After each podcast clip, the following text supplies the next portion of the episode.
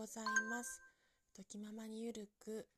猫チャンネル by 星空キッチンよりお送りしています。2020年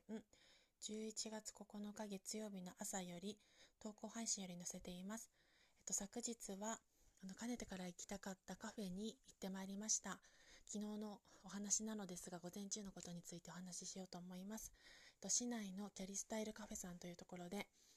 あの初めてお買い物と飲み物を購入してちょっとゆったり午前中を過ごしてまいりました。と甘い飲み物が好きなのでそこではとキャラメルアーモンドラテなるものを注文してあのインスタにもちょっとご紹介であげたんですが